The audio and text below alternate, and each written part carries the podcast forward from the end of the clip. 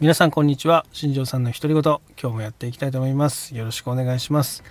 えー、今日はですね、えー、ストレートについてちょっと話をしていきます。えっ、ー、と前にもねストレートの話はさせてもらったんですがえっ、と沖縄ではね今梅雨真っ盛りということでストレートをするえー、お客様っていうのがかなり増えてきてます。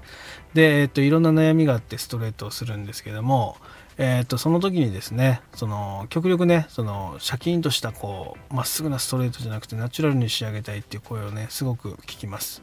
で、えーと、その時にですね、えー、カウンセリングの中でですねそのストレートがしたい理由っていうのをこう深掘りしていくんですけど、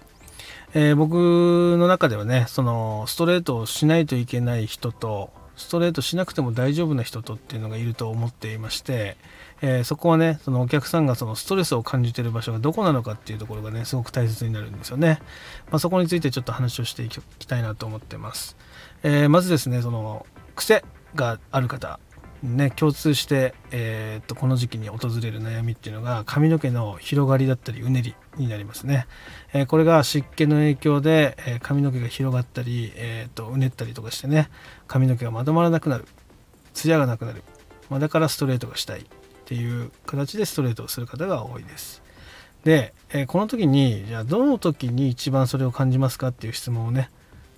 私はねさせてもらったりとかするんですけどえー、その中でね一番多いのが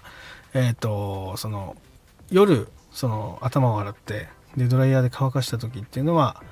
まとまってるんだけども、まあ、朝起きた時に、えー、髪の毛が広がったりうねったりしてると、まあ、なのでストレートがしたいんだっていう方がいます。でこの方っていうのはね、えー、なんでじゃあそうなってるのかっていう話をね深掘りしていった時に、えーと寝てる間にやっぱ汗をかいたりとかあとは布団とかね枕とかでのその摩擦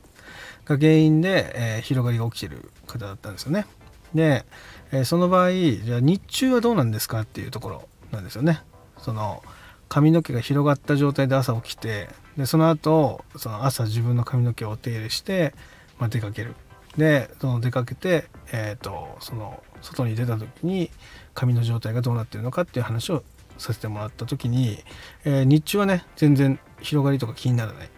だけどその朝起きた時のお手入れがめんどくさいっていう、まあ、話だったんですよね、まあ、なのでストレートがしたいっていう話でした。でこの場合ですねストレートじゃなくてもね改善できる方法があるんですよ。まあ、なので、え、その話をね、え、丁寧にさせてもらってで、まあ、その中でねじゃあそのトリートメントメニューっていうのをやってみようかっていうことでねさせてもらいました。で結果、えーと、その施術をしてですね髪の毛きれいに収まって、まあ、自宅に帰ってですね、えーと、3日ぐらいした時に、えー、連絡をねさせてもらったんですよね。どうですかって、ま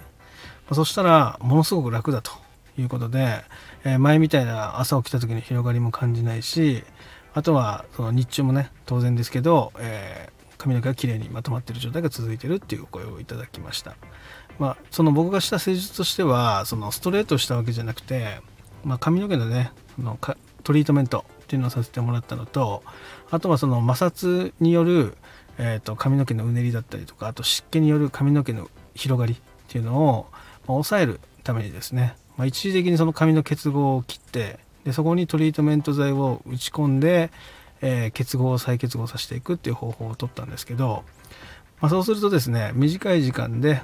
え、しっかり収めることができてでしかも髪の毛が傷みにくいっていうところと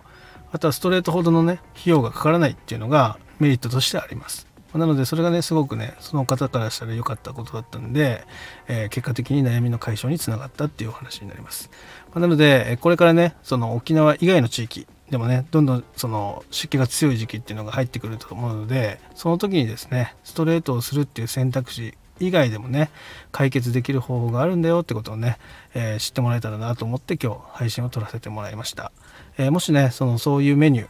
がある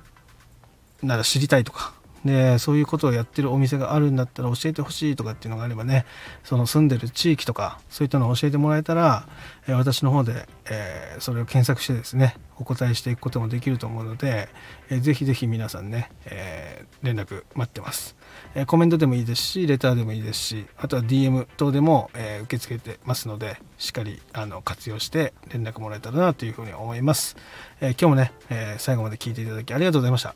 ではまた明日。バイバイ。